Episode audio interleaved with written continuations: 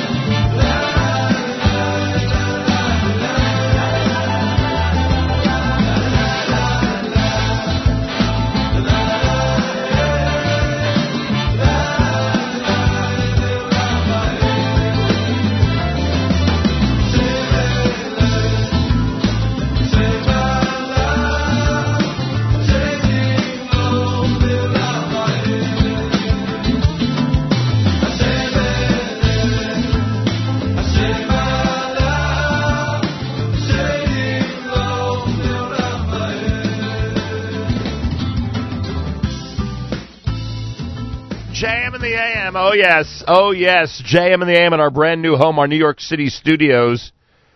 Oh, good morning, good morning, good morning. Oh my gosh, oh my gosh, what excitement this morning. What energy you, my amazing listeners, give me. What amazing energy you give me. On a Friday yet. Who has the nerve to give anybody energy on a Friday? My gosh. Uh, do our playlist. Our playlist still continuing under the same playlist system, which has been such a hit over all these years. Gives me an opportunity to uh, remind everybody as we go through the morning what you've been listening to. First of all, I thank you to Matis for joining me during the bonus time of uh, JM in the AM. Uh, the time that precedes JM in the AM, which we are going to try to do as often as possible, and uh, that will be archived under bonus JM, which we're looking forward to. See what kind of artwork Mark Zamek can come up with that, uh, for that. Uh, that should be interesting. And um, a lot of great app comments, some of them before 6 a.m., so I have those. I'll read all of them to you in just a moment, as uh, people are very excited, as you can imagine, uh, about the brand new uh, about the brand new freedom and independence that we now enjoy, as listeners tune in from around the world to uh, to hear what we have to say and what we have to play. Hashem Melech was um, from the Waterbury Yeshiva album. Avremo with Kapara, you heard Ohad Malchuscha. Va'ata Marom, that was Simcha Leiner. Aryeh Kunstler with Mizmor Shir. And Regesh with Modeh Ani, of course, opening things up. And we say good morning. It's Friday on this December 2nd, day two in the month of Kislev, the year 5777, Tufshin Ayin Zayin. It's Erev Shabbos Parshas Toldos with candlelighting time at 4.09 in the New York area. 4.09 candlelighting here. Make sure you know when things uh, kick off where you are. 42 degrees outside with 63% humidity. Winds are west at 10 miles an hour. Mostly sunny in this area with a high 52. Clear tonight, low 40. Partly cloudy for tomorrow. A high Shabbos 47 degrees. Lots of rain and wind in Israel. Uh, when I uh, spoke to, uh, when I actually FaceTimed with some of the people I know in Israel this morning, they were wearing hoods, raincoats, the whole thing. So thank God some rainy uh, weather in Israel with 49 degrees uh, in Yerushalayim. We're at 42 here in New York City as we say good morning at the JM in the AM. Well, as, I said, a lot of app comments. Uh, one of the uh, one of the primary ways that people are in touch with us, obviously, the Facebook update page. You can comment on any of our posts.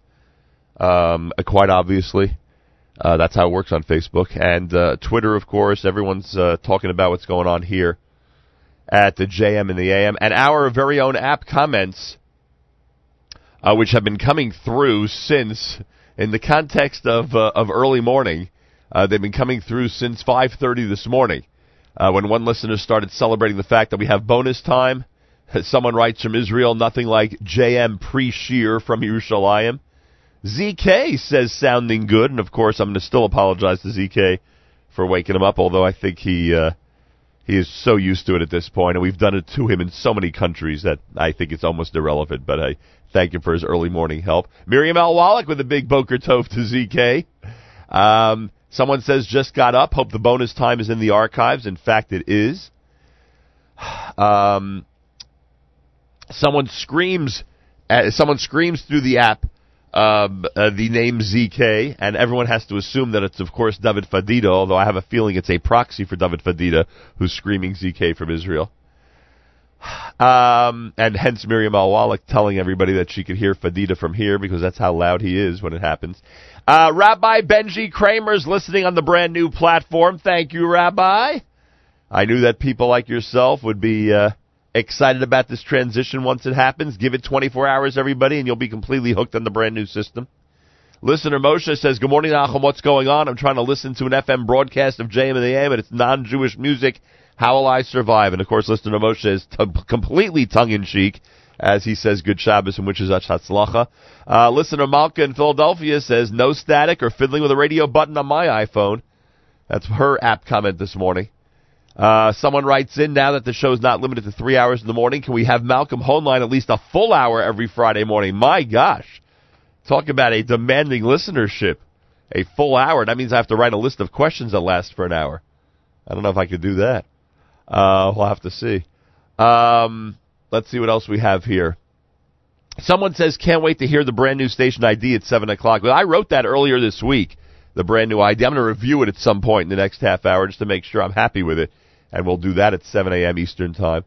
Uh, Chef Barret says, for the first time in decades, I don't have 91.1 preset on my radio in my car. Wishing you mazel and bracha on the next stage of your service of Klal Yisrael. Thank you so much for that. I appreciate it. Uh, by the way, if you know of anybody who's telling you, because obviously when they tell us that they can't hear us for whatever reason, we uh, encourage them to write to Yoni, who's taking care of all the technical uh, back and forth. Yoni at NachumSegal.com, Y-O-N-I at NachumSegal.com. So if you know anybody's having any trouble, please make sure to give him uh, or her that email address. Uh, Aaron says, Mazel on the move to digital radio. Thank you. Says, sounds great. Uh, listener Michael, I'm super excited. Sounds great on the new platform. Joshua says, sounds awesome. It's never been so clear. Thank you. Uh, listener says, very excited and happy for you on the transition to digital format. Hatzlacha and Shabbat Shalom. And of course, Matis tosses in a 6.30 a.m. comment how he's loving listening to us right now. And he says, thanks to ZK's family. Yeah, they do get a shout out every time we wake him up. Um, listener says, excited to be with you on the first of many great shows in the new format. A huge Only Simchas Mazel Tov. Thank you very much. OnlySimchas.com. They've made a big deal of our transition, and we thank them. Listener Gary says, no more major morning commute. What will you do with all that time? We answered that question early this morning as we got on the air early. Our commitment is to build this program, and of course, years ago, JM the AM started at 7 o'clock What built the 7 o'clock hour was when we ended up starting at 6 o'clock. And what's going to build our first hour is the fact that we're going to be Bezrat Hashem presenting as much bonus time as possible on a daily basis. And Mayor Furtick says, here we are, Friday morning, and JM and AM is still here. Bet the sun is rising too. And yes, Mayor, it is scheduled to do so very, very shortly. Friday morning, it's JM and the AM, all of our usual incredible features. Got some nice interviews coming up. Of course, Malcolm Hoenlein with the weekly update. He'll join us. Uh, we're going to check in with the coach of the Yeshiva University Maccabees. Elliot Steinmetz has a big weekend, and I'll explain why, uh, coming up in Washington Heights. And, um, uh, of course, Rabbi Yudin is with us. All right. W- would we be able to keep everybody with us as we make this transition? That was the, the panic of so many people out there. Are people going to want to come along with you? And of course, the answer is yes. They're coming along, and Rabbi Yudin is among the people that will be speaking with us later on this morning at 8.15 Eastern Time. We're actually going to end on time today, which I believe is going to be the tradition every Friday uh, for the foreseeable future because the very, very popular Naomi Nachman will take over at 9 o'clock with the Table for Two. Uh, she is uh, going to be continuing that tradition for us as we continue to watch somebody who started with the Nachum Segal Network. We continue to watch her star rise throughout the entire Jewish world, especially the world of uh, kosher food. So Naomi's coming up at 9 o'clock, and that's when we'll wrap up JM and the AM. And of course, our friends at Kedem. And would it be an Erev Shabbos or a Shabbos without a bottle of Kedem grape juice or wine on your table? They are going to present, can continue to present our incredible Erev Shabbos music mix starting at 10 o'clock Eastern Time all the way until candlelighting time. There is no better way. And those of you now have a web radio, you're going to love this.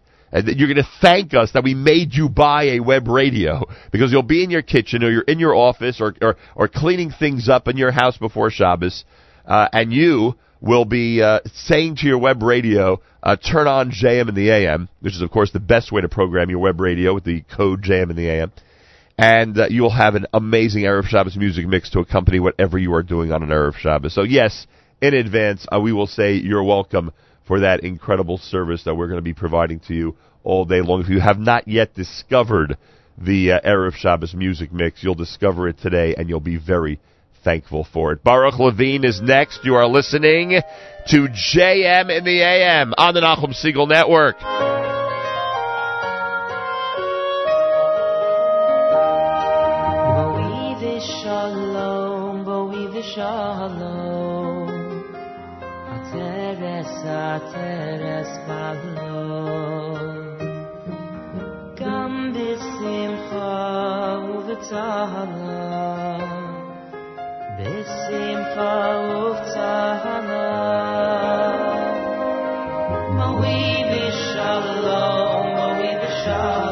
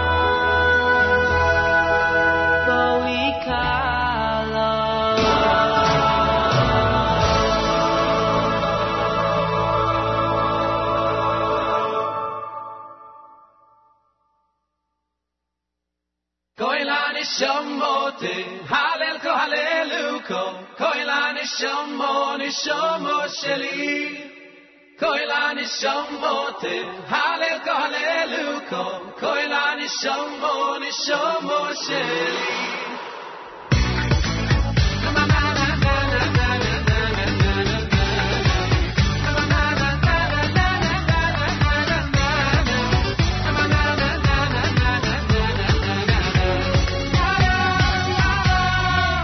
Hele keine Schomo, שנוסעת בי נשומות הירואי אתה ורוסו אתה יצרתו היתו נפחתו אלוקי נשומות שנוסעת בי תהוירו תהוירואי אתה ורוסו אתה יצרתו ביתו משם רבה key.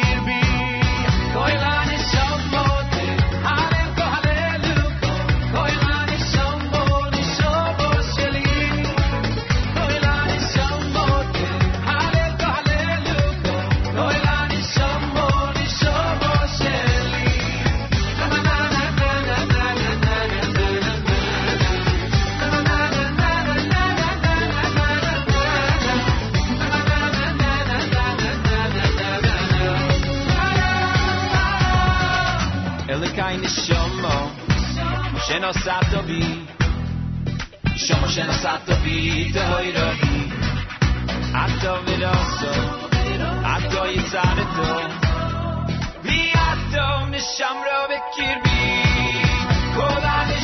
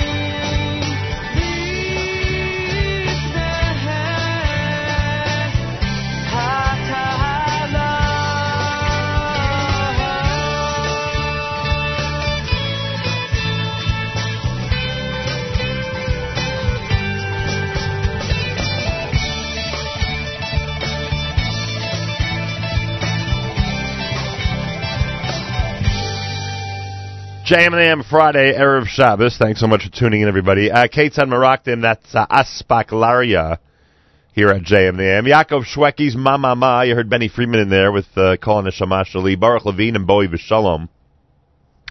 Opening up that set here at JM and the AM. Candlelighting at 409 in the New York area. Thanks for listening in from around the world. A lot of great app comments. The NSN, Nachum Segal Network app. That's what you want to recommend to all your friends and relatives and everybody else who uh, is looking for an easy way to tune us in on a daily basis. It's the Nachum Segal Network app. You literally go to the App Store on your phone, Android or iPhone, and just search the words Nachum Segal Network. That's how it works.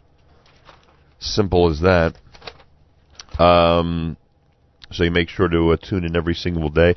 Uh, c- coming up at 9 o'clock, it's uh, Naomi Nachman with Table for Two, followed by the Kedem presentation of our Erev Shabbos music mix. By the way, speaking of Kedem, we had the most amazing visit, as many of you know, to the Bartenura Winery. If you haven't seen the short video just about the blue bottle of Bartenura Moscato, go to the Nachum Segal Network Facebook update page. Just look at that video, and you will see how great a time we had at that winery, just in those two minutes, and I'm not kidding around.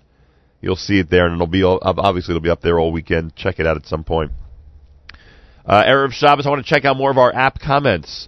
So many uh, people around the world are uh, listening in and commenting on uh, on our NSN app. And um, let's see, we have so many tabs open in this New York City computer, I can't even find where where all the app comments are at this page. Oh, here they are, or at this point, I should say. Um, so when we last left you, we had told you about uh, some of the people wishing us Mazel Tov on the app. Um, one of our listeners says, uh, "Why Gilden says is a great, really clear. Don't have to wait to get into my car to start listening. Super clear. We're coming along with you as you switch to super clear digital format. Wishing you much hatzlacha. Thank you, thank you, thank you. Schwiger, we know who she is down in the Sunshine State. She says, beautiful. Hatzlacha Rabba to the max. Thank you, Schwiger. Um, Avi writes, Boker Tov, Nachum, Miriam, Mayor, Mayor, Mayor, the Mayor, Mark, Hamatis, Robert, Yoni, ZK, and the rest of the NSN staff. Hatzlacha Rabba, Zigomei Chayil, Chayil. Thank you very much uh, for that. And the listener, Josh, says, my commute to work has never been so enjoyable. And I have to applaud our audience for all these incredible comments and reactions. We're going to pay careful attention to our feed from Galei Tzal because our timing here is a drop off from uh, when we were in Jersey City. want to make sure to hit it at the top of the hour, which will be coming up here at the Nachum Segal Network. Uh, want to remind everybody the mega mission of a lifetime celebrating 50 years of a reunited Jerusalem is coming up with World Mizrachi starting on May 22nd. That's the week of Yom Yerushalayim. We will be there. We will be there the week of Yom Yerushalayim, of course. Would we miss the 50th anniversary celebration? Not a chance. Uh, information about you joining in and being part of an amazing and incredible mission with the Mizrachi World Movement, go to Mizrachi.org. That's it. Mizrachi.org slash YY50. Yom Yerushalayim 50. Mizrachi.org slash YY50. That's how you get the information. Check it out. You'll be glad you did.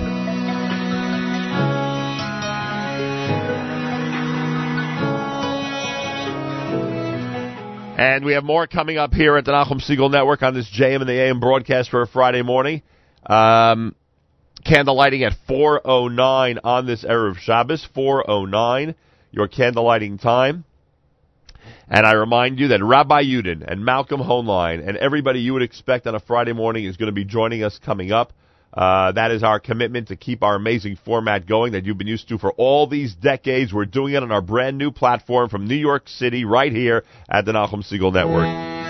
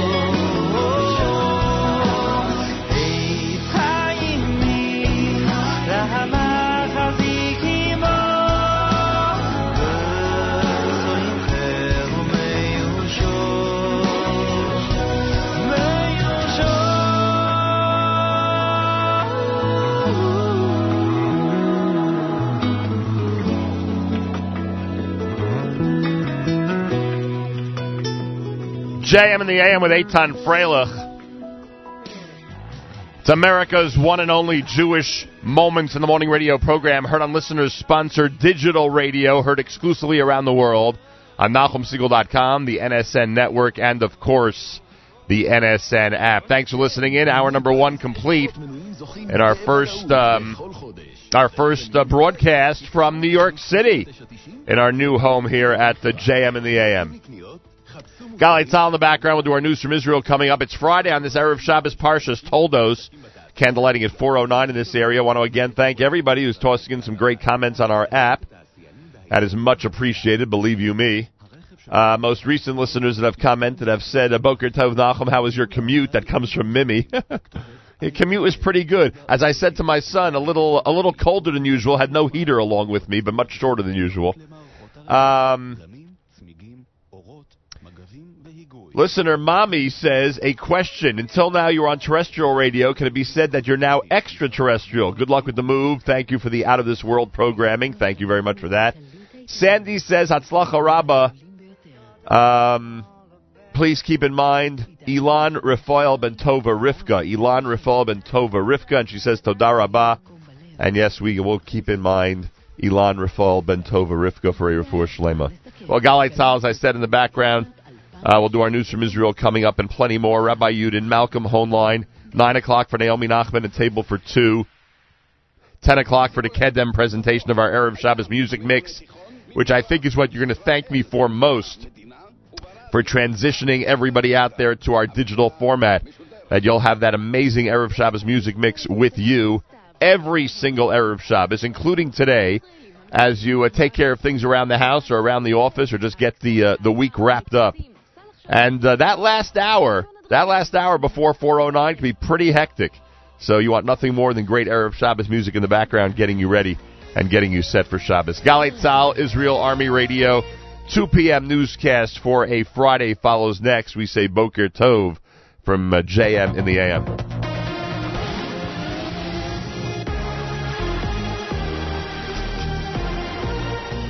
גלי צה"ל השעה שתיים, כאן נוב ראובני עם מה שקורה עכשיו. ילד בן 13 נפצע קשה בתאונת דרכים בכביש 90 צפונית ליריחו. לחקירה ראשונית עולה כי רכב פלסטיני פגע בילד בעת שרכב על חמור, אז נמלט מהמקום. הילד פונה באמצעות מסוק לבית החולים הדסה עין כרם בירושלים. כתבנו ענבל תמיר מוסר כי בוחני תנועה של משטרת ישראל פתחו בבדיקת נסיבות התאונה. שני בני 17 מהצפון מואשמים כי גרמו לדלקה בחורשת אחיהוד בזמן גל השרפות בשבוע שעבר, כתבנו קובי מנדל. שני הנערים בני ה-17 מהכפר מכר ג'דיידה מואשמים כי לפני כשבוע הם השליכו גפרורים כשהיו ביער אחיהוד לעבר ערימות של ענפים יבשים. כתוצאה מכך פרצה שרפה שכילתה עד לכיבויה בידי כבאים ומטוסי כיבוי 15 עצים. הנזק הכספי נאמד בכ-12,000 שקלים. פרקליטות מחוז חיפה מבקשת לעצור אותם עד תום ההליכים. תושב כפר קאסם נעצר לאחר שבדיקת DNA העלתה את החשד כי ביצע שורה של תקיפות מיניות באזור ראש העין. כתבנו מיכאל האוזר טוב. החשוד בן ה-30 נעצר לפני כחודשיים בעקבות עבירת מין אותה ביצע. אז נלקחה ממנו דגימת DNA שגילתה חשד כי הוא מעורב בשורת עבירות מין שבוצעו כביכול בין השנים 2009 ל-2010 באזור יער ראש העין. על פי המשטרה בעבירות אלו הוא ערב לנשים שעברו לידו, אז זינק עליהן וביצע בהן מעשים תוך שימוש בכוח. היום החשוד הובא לבית משפט השלום בפתח תקווה ומעצרו הוארך עד יום שלישי. טורקיה תוקפת את משטר אסד ואומרת כי רצח 600 אלף איש מבני עמו. כתבנו נתנאל דרשן. שר החוץ של טורקיה, מבלוט צ'אושולו, אמר כי אסור שנשיא סוריה אסד ימשיך למשול נוכח מספרם העצום של האזרחים שנהרגו בפקודתו. צ'אושולו הוסיף כי יש לפעול להפסקת אש מיידית בסוריה וכי המצב ההומניטרי הקשה ששורר בעיר חלב דורש טיפול דחוף. מזג האוויר הסוער, הנחלים ברחבי הארץ עלו על גדותיהם. טל זרביב. נחל הרוגות סגור למבקרים, נחל דוד ייפתח חלקית, והירקון עלה על גדותיו כך שמרוב מים אפילו בספסלי העץ קשה להבחין. במהלך הלילה עלה מפלס הכנרת בעוד שני סנטימטרים וחצי, וכעת חסרים עוד חמישה מטרים לכנרת מלאה. עכשיו התחזית להמשך סוף השבוע החורפי עם חזאי גל"צ, ניר רחמים. הגשם יוסיף ללוות אותנו גם במהלך היום, אך עדיין ייתכנו גשמים מקומיים בצפון ובמרכז. לקראת שעות הערב, הגשם צפוי להיחלש בהדרגה, אך עדיין ייתכנו גשמים מקומיים בצפון ובמרכז. בשבת, המערכת צפויה כבר לחלוף. בשעות הבוקר עדיין ייתכנו שאריות אחרונות של גשם, אבל עד שעות הצהריים צפוי הגשם להיפסק, מזג האוויר יתבהר וצפויה התחממות. סוף שבוע נעים, אלה החדשות שעורך עמרי רחמימוב בצוות רינת גיימן ויואב כהן.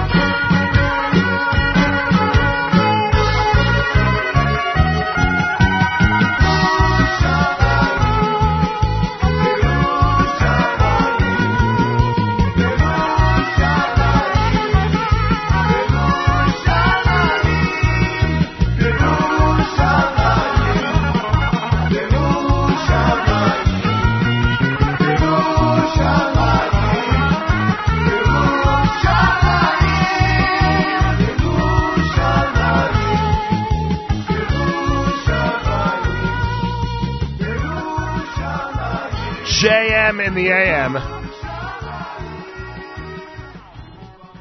Well, my good friend Meir Weingarten informed me that Rabbi Goldstein, the founder of the Diaspora Yeshiva, has passed away. So I felt we had to uh, get a diaspora selection on the air, and uh, what better uh, tribute than Uvo Ha'ovdim, uh, Rabbi Goldstein's um, influence on the world of uh, Jewish education for young and older uh, is well noted, and uh, we'll use the uh, diaspora selection to remember him on this Friday morning here at JM in the AM. Uh, before that, you heard Eitan Katz, Lachadodi, here on a Friday morning broadcast. Uh, 12 minutes after 7 o'clock, Israeli synagogues and communities will mark Accessibility Shabbat to call attention to the needs of the disabled community within Jewish tradition and in Jewish institutions. The event this weekend, launched by the Israel-based Tzohar Rabbinical Organization, coincides with International Day of Persons with Disability, marked on December the 3rd. The weekend event will focus on the needs of the visually impaired community, uh, of the visually impaired community, according to Tzohar. Rabbi Yuval Cherlow is chair of the Tzohar Ethics Center. He said that appreciating the needs of the disabled is a Jewish value that is all too often overlooked. Rabbi Yuval Cherlow from Israel, welcome to JM and the AM. Hi, good morning. Is it appropriate? Is it a coincidence? Is it uh, on purpose that this uh, that this Shabbat, uh, Parshat Toldot, is being utilized for accessibility Shabbat? We uh, decided to participate in the whole world uh, approach and not to, to try to be special or unique, but let's do it uh, all together because this is a value that, uh, as we believe, since uh, we were committed on Sheva Mitzvot Bnei Noach and Seven Mitzvot of Bnei Noach, that means that all of us should be moral, all of us should be uh, behave in an ethically way. So therefore, uh, why not to participate with the whole world and do that? Uh, we are different because we are inspired by the prophets, by the demand that the, the Beit Mikdash and our synagogues will be based on social justice, but this is, these are our special uh, sources. The Right. idea of being ethical is uh, something that the whole uh, world can can uh, participate. Uh, Rabbi Yuval Cherlow is with us. All right, so the coincidence is that December 3rd, as you say, you know, World Accessibility Day is, of course, a Shabbat, and this is the Shabbat that's been designated. Um, how are we doing in this area? We'll talk about the visually impaired in a moment, because I know that's the specific focus now. But in general, i- i- is there a grade, is there a way to evaluate how we as a Jewish community, as a Jewish world, uh, have been dealing with uh, uh, people with uh, with with uh, you know difficult situations? Um, I'll, I'll say two things. One is the fact that we are very sensitive to tzedakah and, and, and charity and those those uh, uh, things. So therefore, there is some sensi- sensitivity to the disabled. But from the other hand, the fact that our agenda, our religious agenda, is so full of so many other things, and especially when we speak about kosher food, about uh, arayot, about all those things. So there, uh, uh, you know, obviously, those issues are many times uh, in the bottom of, uh, find themselves in the bottom of the line. And what we're trying to do is that in in the scale of, of religious commitments and values, we should put them higher. Exactly like the Torah says in the Seret Dibrot, like the prophets emphasized, and this is the reason why we think we should, you know, it should climb up uh, uh, on the on the ladder, on the scale, towards uh, being very committed to build our institutes in a way that everybody will be able to, to participate and everybody will will be able to take part. Yeah, hundred percent. I I guess as good as we've done in this area, like many other things, there's always room for improvement. International Day of Persons with Disability, and as we mentioned, it focuses now on the needs of the visually impaired. Uh, what can we do as a community, and what can rabbinic leaders and other leaders in the community do uh, to make people more aware of the needs of the visually impaired? We should first of all think about the people that are not coming to shul. It's in general the right thing to do in many aspects, and there are people that are uh, uh, that have uh, uh, eye problems and and cannot uh, invisible problems, and they're not coming, uh, or they are in danger. So therefore, we can do very tiny things, even, but to improve the situation. uh, some putting light not only inside of uh, the shul but also outside in the paths, and the ways, finding uh, sidurim with big letters. And last night I got a phone call from the National uh, Committee for for uh, that uh, actually National Library for Blind uh, People that they are trying together with other rabbis that we didn't know about that to find a technology, a, a kind of a, of a iPad or whatever, a tablet that uh, will be kosher on Shabbat to, that people could participate in that tefillah. So Wow. these are all kinds of things. I'm not sure I'm, I'm glad with this idea, but this, this is the direction, and we should think thoughts, those things that everybody could be in shul and everybody could could take place and uh, participate, as I said before, in the Right. tefillah. Uh, and message wise, I guess it's obvious, Rabbi Cherlow, that uh, not just in Israel, but even here in the United States, uh, you would you would be very happy if uh, all the rabbis got up this Shabbat and, and, and at the minimum, at least simply me- messaged or, or simply mentioned rather that this was going on and that this Shabbat is designated for this purpose. The more awareness, uh, you know, I'm sure the more willing people will be to, to step in and help out. That's right. Uh, so I'm not in a position that I can call rabbis and you know announce something very big uh, that everybody will uh, obey and everybody will do. This is not my status.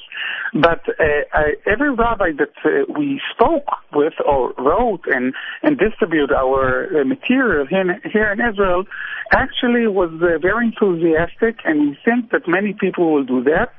I, don't- I can't say I can't use the word by chance, but don't forget that in our parashat Shavua we actually read about Yitzchak that he couldn't see anymore, Right. and all the stories of of, of the brachot. So somehow it got together, and when a rabbi has a good drasha, and even he and he can also change the community and and make them to do some, make the community something that they can do something in order to improve the situation. So uh, we see that it's working. So uh, back to my first question. Uh, it's Parsha Toldot, Yitzchak Avinu. There's no such thing as coincidence, huh?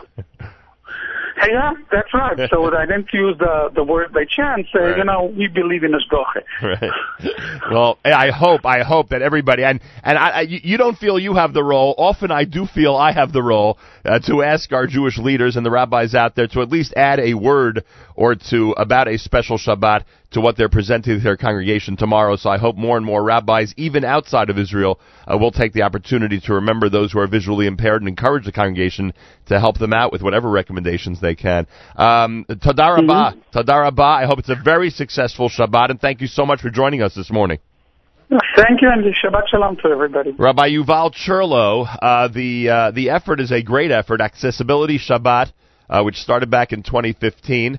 Uh, this weekend, focusing on the needs of the visually impaired community. You heard some of the recommendations he made, which are simple recommendations, which I frankly never even thought of. Between the large print sidurim and the uh, and the uh, lighted walkways, or better lit walkways, I should say, and some of the other recommendations that uh, Rabbi Cherlow made, and uh, hopefully it'll make a difference. Uh, all the rabbis out there, if you have an opportunity, uh, you could uh, Google Accessibility Shabbat, get some information, and mention it to your congregation. 20 minutes after the hour, coming up, we've got Malcolm Hoenlein with our weekly update and plenty more. It is a Friday, Erev Shabbos. You're listening to JM and the AM in our incredible brand new digital format.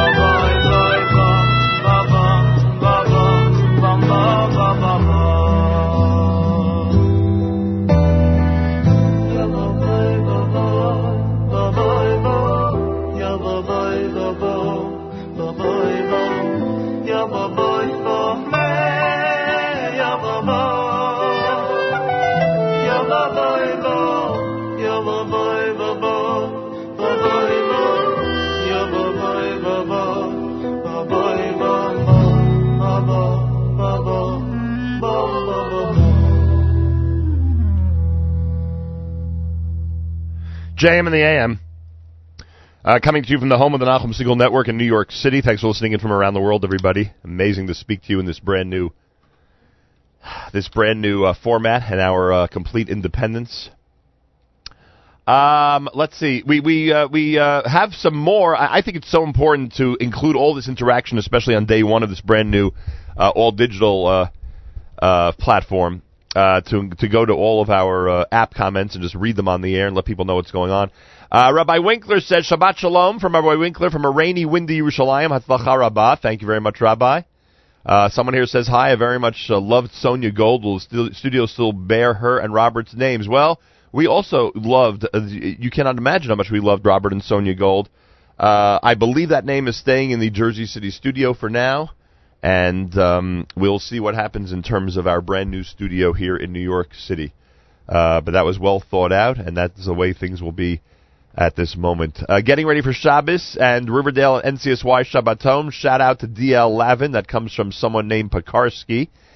Yehudis comments that there are 34 comments in the first hour. It's a record. I have no doubt about that. Um, Aaron says, Mazel Tov, clear as day. It's alive. It's alive. Hatzlacha. Thank you. Uh, Daniel and Devora say, good morning. Wish you a great day and a good Shabbos. Thank you very much for that. Um, what else do we have here? Um, someone says, I was in Las Vegas last week, so nice to hear your programming out there thanks to the app. Yes, and now because of the app, you can hear us loudly and clearly no matter where you are around the world. Weekly update coming up about 15 minutes from now and plenty more in this Erev Shabbos. Candlelighting at 4.09. By the way, don't lose track of the, uh, or don't lose sight of the fact, I should say, that just because we're in a brand new studio doesn't mean we're not inviting amazing guests on the air. Benny Friedman on a new Music Alert Monday is scheduled for 8 o'clock this coming Monday morning. Hour number three this coming Monday morning, Benny Friedman is expected in our New York City studios, everybody. Yes. So get ready for that. Benny Friedman, a brand new Music Alert Monday, and that is scheduled for this coming uh, a Monday morning, 8 o'clock Eastern Time. Very much looking forward to that, obviously. And uh, he will be our first musical guest, right? First Jewish music guest uh, that's going to uh, that's going to appear on this um, or in this, I should say, brand new uh, format and uh, and studio for us here at JM and the AM. All right, so keep that in mind. Benny Free, yeah, tweet it out. Everybody out, all the Jewish music fans, tweet it out, Facebook, everything.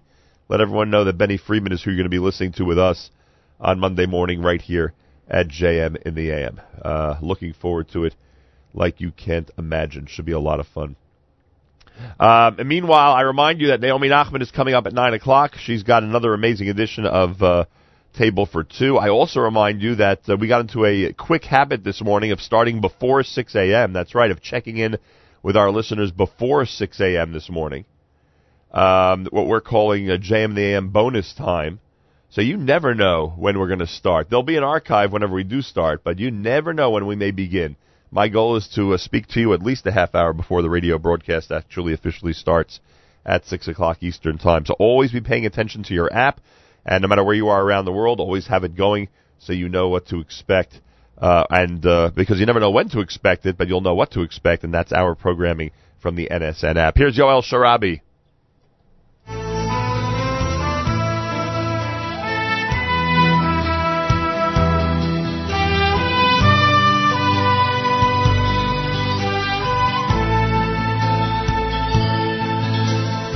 שם קורא אני לכוני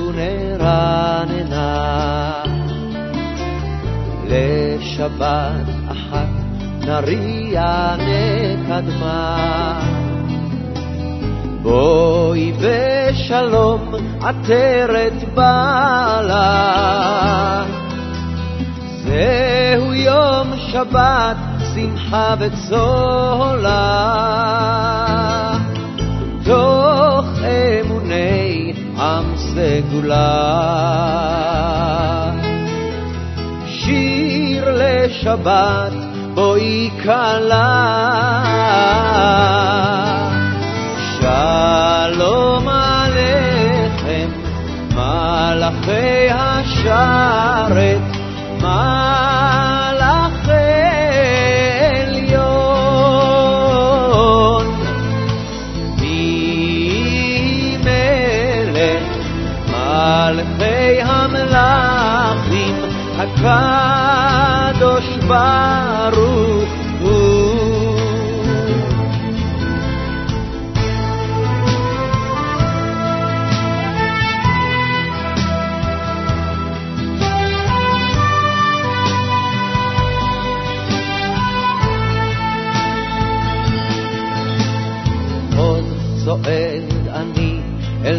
הלילה.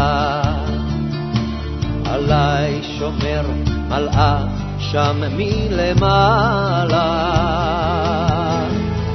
מלאכי שלום עליכם ותפילות.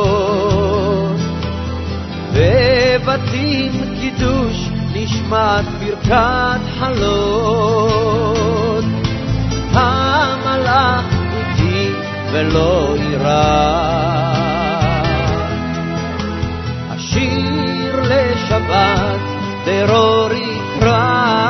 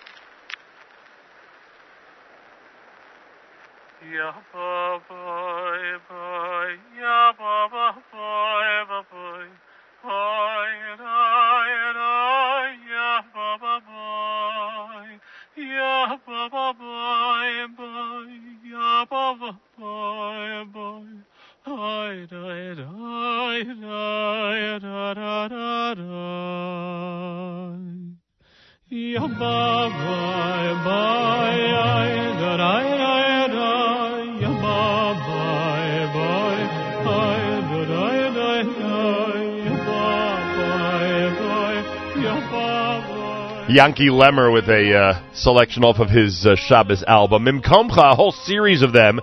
You heard Schwabel, Sharf, and Levine. Before that, Ms. Zuman and Gershon Veroba, of course, with that classic, opened things up with that set.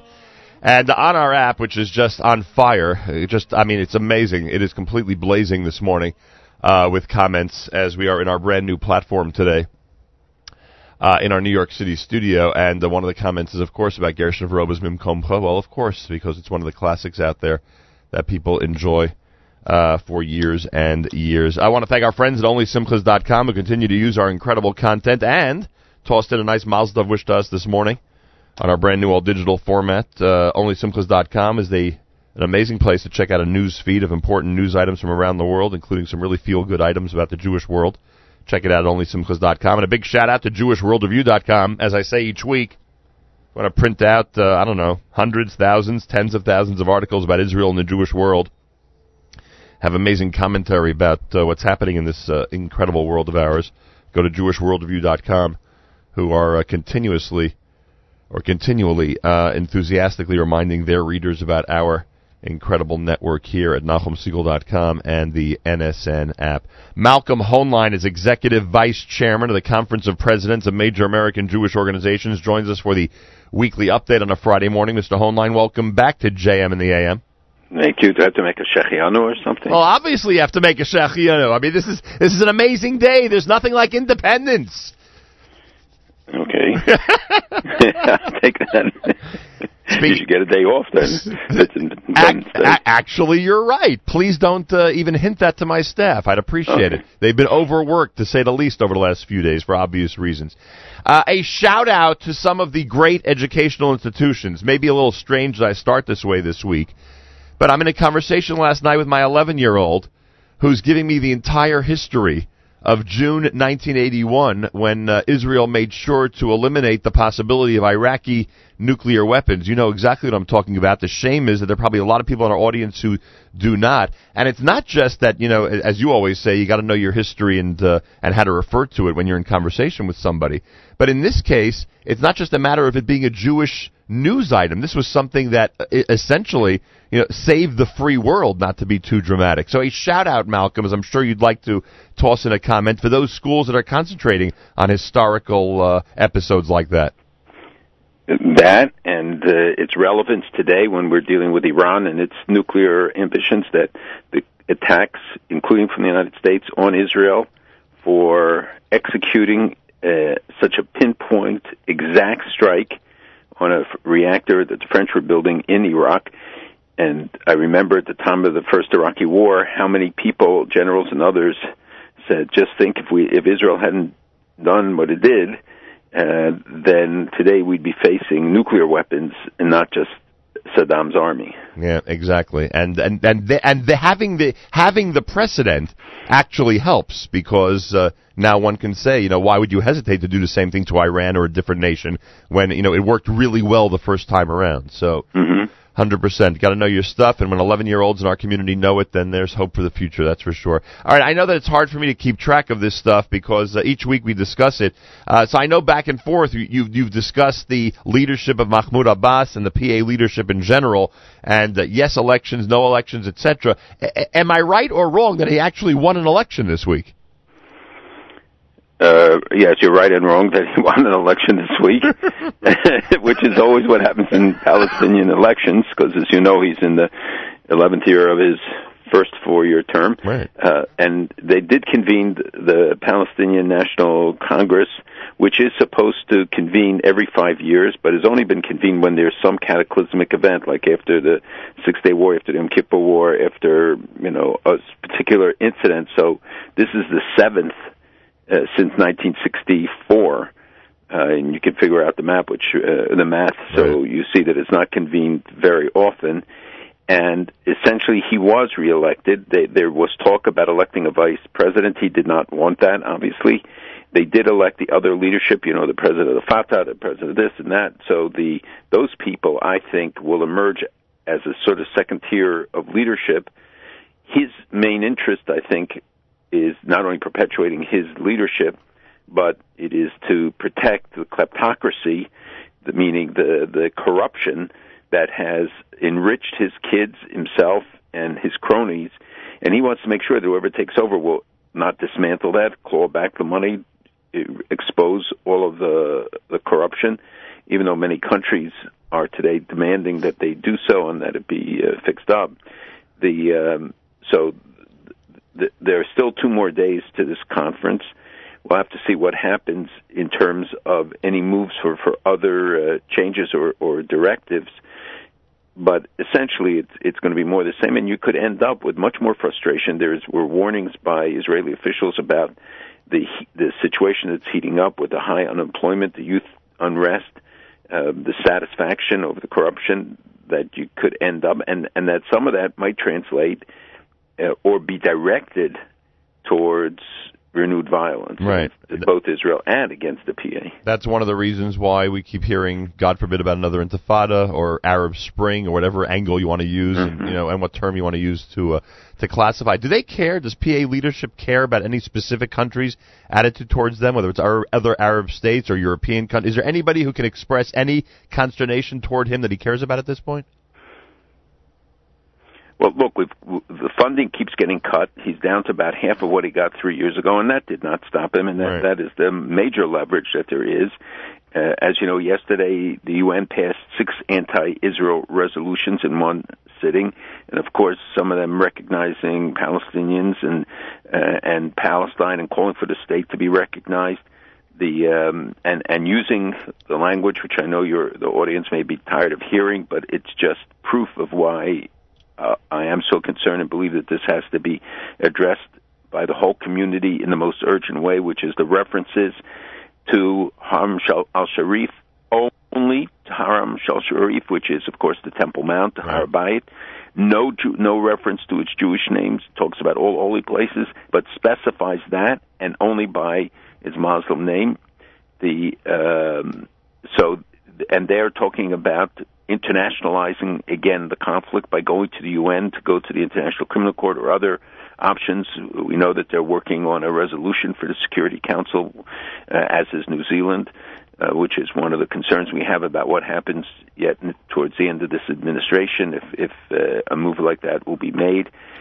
Um, th- this is. Uh, or a presidential action. I think no determination has been made, and it looks like a lot of the steam behind that um, kind of maneuver ha- has been lost, especially because of the outcome of the election. Oh, that's good because you know we kept. I kept thinking we were getting lulled, as I said last week, lulled into a sense of security. It's already December and nothing's happened, and of course anything can happen at the last minute. But you're saying the chances are are getting lower and lower as we get further and further along. Well, it can happen. You know, a, a speech can happen any time. Right. A, a resolution also.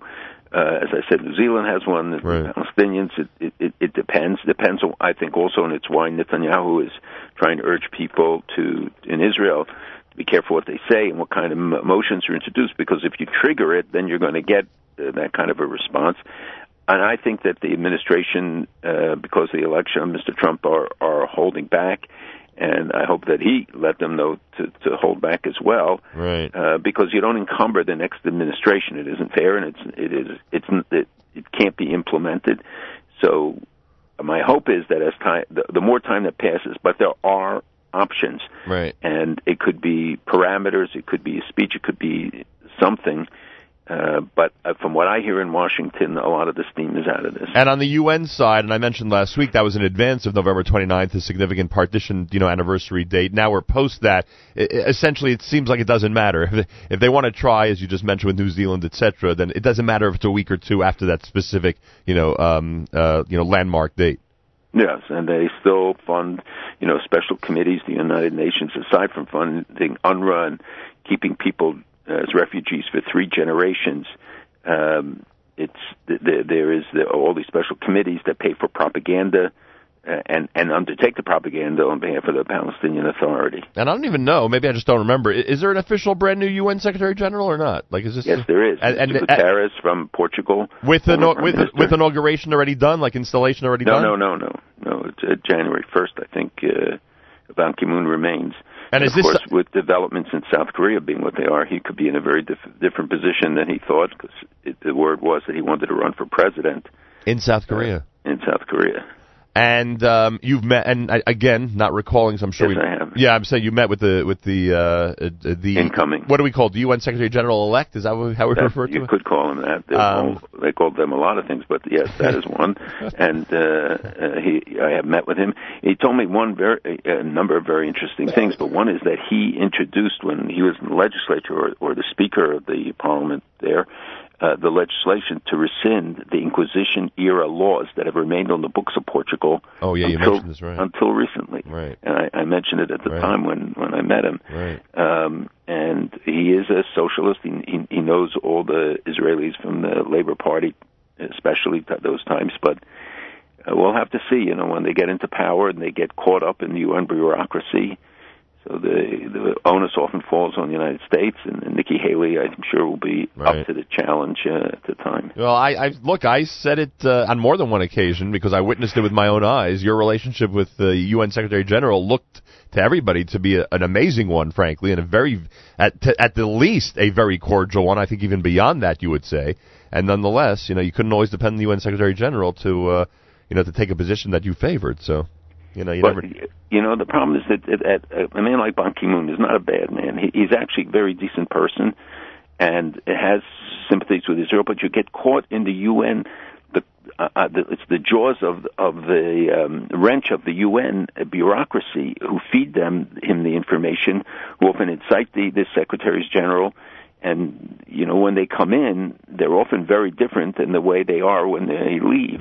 You know the transformation that takes place over the years.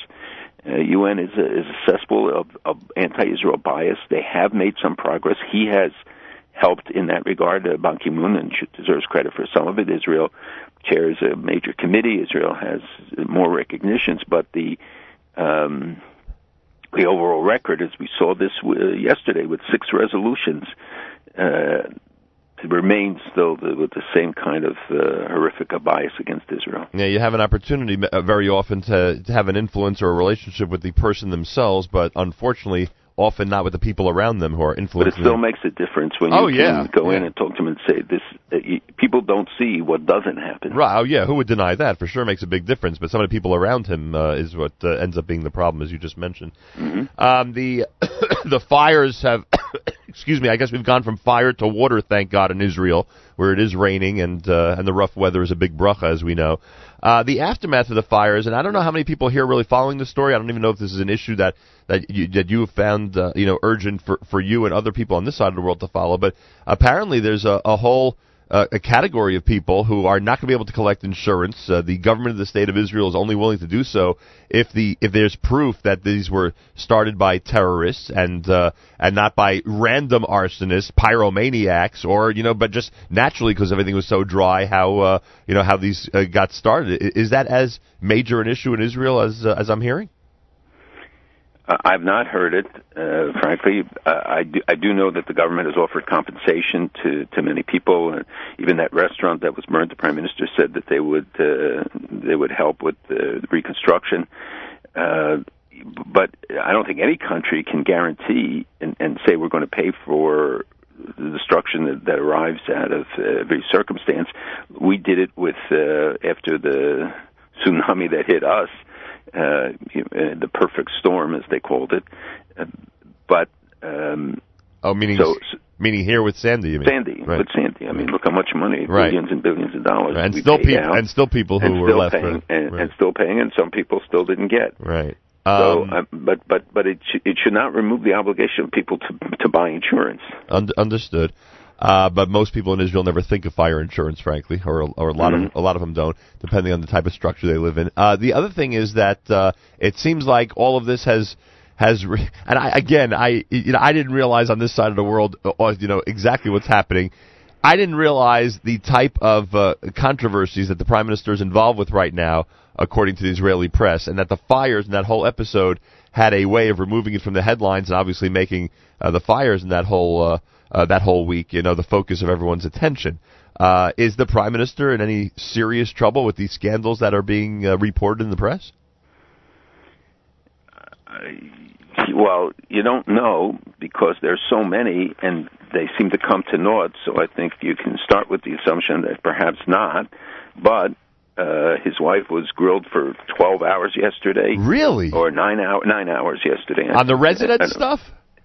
Uh, we don't know. I mean, I, I wasn't there, so I don't know which charge. But there are so many of them, and he was uh, being uh, asked about the um, recent purchase of of uh, submarines because Right. his lawyer's partner or friend and everybody got commissions, and uh, th- there was no specific allegation I saw that he did anything wrong. Uh, but there's certainly always the appearance, and the, you know, the attorney general is his appointee. Right. Uh, So, uh, but is an extremely honorable and remarkable person, uh, Mandelblit. So we'll have to see. But you know, the the Israeli press is constantly uh, on the search to to attack, as we see have we seen in the last few months that uh, they can get involved not only in reporting but in trying to shape things. Yeah, they don't mind hounding him, do they? Not at all. It's a sport; they get a extra points. Yeah, they, they seem to be they seem to be doing it very well. It's America's one and only Jewish Moments in the Morning radio program, heard on listeners sponsored digital radio, heard exclusively around the world at NachumSegal.com, the NSN network, and of course the NSN app. Malcolm Hoenlein is with us on a Friday morning broadcast here at JM and the AM. Big thank you to those who are commenting on our app. The NSN app is filled, just blazing with amazing comments this morning, and it's much appreciated. Uh, all right, uh, Donald Trump closer and closer to actually uh, being sworn in as president. Uh, I, I'll probably ask you this each week. Just any evaluation or any comment you have regarding his choices. I guess in this case, uh, Defense Secretary General James Mattis. Anything to say one way or the other? Obviously, with Israel in mind. Well, he did work with the Israelis, and many of them have said favorable things. There was some concern about some comments he made at an event, but I'm told by people who know him not to to use that to judge him by. And and I think that um, uh, overall we've seen positive uh, appointments. The um, you know we'll have to see who becomes Secretary of State. I think that's very critical right now. The, the um, uh, but the policy is set by the president, and I think this president will even more set, uh, as did President Obama, by the way, right. uh, is um, playing a critical role in, in, in setting all the policies. Uh, some give greater roles to the cabinet, to, to their vice president, to particular secretaries of state. Others diminish those roles. So we'll, every administration has to find its own motive, modus operandi. They have to, and, and this one in particular, where uh, they, they were not in the White House before, they have to get on top first of of creating a government. You know, they have four thousand jobs to fill, so people shouldn't jump all over. And people, you know, I even tell leaders and others. In my experience is let it wait, let it settle down. The first hundred days, many of the people they would deal with today are not going to be there in six months, and then the government finds its footing, and you can begin to deal with policy. I don't think they're you know really implementing. You can get orientation for people. You can see what what uh, what they've said or done in the past. But for many of them, uh, Nikki Haley, for instance, has never visited Israel, but she certainly is is known to be very pro-Israel. So people jumped all over that at first, and I, I told them you got to look at her record. She passed the first uh, anti-BDS legislation, anti-boycott legislation, right. even though it didn't specifically refer to to Israel, as I recall. Um, is that a trip that you think is a necessity at this point, or you, one way or the other you could live with whether she goes there or not? Oh no, that's that's not the criteria. There It's could be a million reasons why Understood. Uh, a person doesn't. But it's, you look at her record, you look at what she said, and the positions she's taken, which are very good. Could you imagine Of course, they- I want everybody to visit Israel. Could you imagine they insisted that she visit everyone who's a member nation of the UN? That would be pretty cool. that would well, take- say, some some of the ambassadors, I think, pretty came pretty close because many of them were traveling all the time. That I am sure. That I am sure. Top contender to be the next chairman of the Democratic National Committee, Keith Ellison. So the question is, uh, in terms of a statement he made regarding Israel's influence or Jewish influence in Washington. Um, uh, you know, there there are people. Speaking of people in our community who you know wonder about appointments and and those who may take specific positions. Uh, what can you tell us about Keith Ellison and the possibility of him being DNC chair? Well, I think his record uh, has to be carefully examined. I think people jumped to both sides before they knew, and uh, even some of those who came out in support of him. That now that more information came out from uh, Steve Emerson and IPT, that uh, he gave very troubling uh, uh, speeches. He says that the the comments are being taken out of context. Uh, I'm sure that will be exposed more and more. But the question is also for the Democratic Party about the message they send. What, what uh, are people, including in his local Jewish community, uh, who who are very defensive of him? But uh, I think that there are troubling things that have to be addressed, and that uh, that you have to think about the message, the overall message that it sends when someone who did what he did at Democratic conventions and and allegedly make these comments about uh, you know that Israel seven million people control the policy to 350 million and they have to rise up and stand against it, etc. Or people came from from uh, are descendants or came from those regions. Um, I don't think you can dismiss those things. Yeah, that's for sure. All right. Um, a, a Jerusalem Post article that quoted Reuters Iran's foreign ministry said Friday that the U.S. Senate's vote to extend sanctions against the Islamic Republic for 10 years violated a historic nuclear deal reached between the country and six major powers in 2015. Now, obviously, you know most of this audience's opinion regarding sanctions and regarding the Iran deal, but just technically, because I still can't get it straight. Is there really, as they're tinying, as they're as they're claiming, is there really a connection between the two, or are the two completely independent of each other? The Iran deal and what Congress decides to do regarding sanctions. Well, they're not independent because it's, uh, the sanctions are are related to JCPOA, but the the bill they're talking about now was actually for sanctions that were in place before the deal. Uh, and you can't say the deal was signed because, as uh, was rightly pointed out, it was never signed. It's just a deal that the you know was passed by Congress and the president by the maneuver. Uh, it was actually defeated by Congress, but the presidential maneuver that you needed 60 votes and they only got 58 against it, uh, against 42 for it, and overwhelmingly in the in the House. And you saw the vote was 419 to one and 99 to zero in the Senate to continue and add the sanctions. And there will be there are 19 pieces of legislation pending against uh, Iran and and the addition of more sanctions. The fact is that I think it's difficult for Iran still to walk away because they're the big beneficiaries so far in the deal. They may feel that they got the bulk of what they want and want freedom to be able to pursue all of their other policies? Do you see the aggressive nature of what they've been saying lately, opening uh, naval bases, they said, in Yemen and in Syria? Uh, talking about expanding their their uh, outreach, uh, certainly with the aggressive um, uh, development of their missile program and their nuclear capacity, other than the enrichment, which has been more restricted under, as far as we know.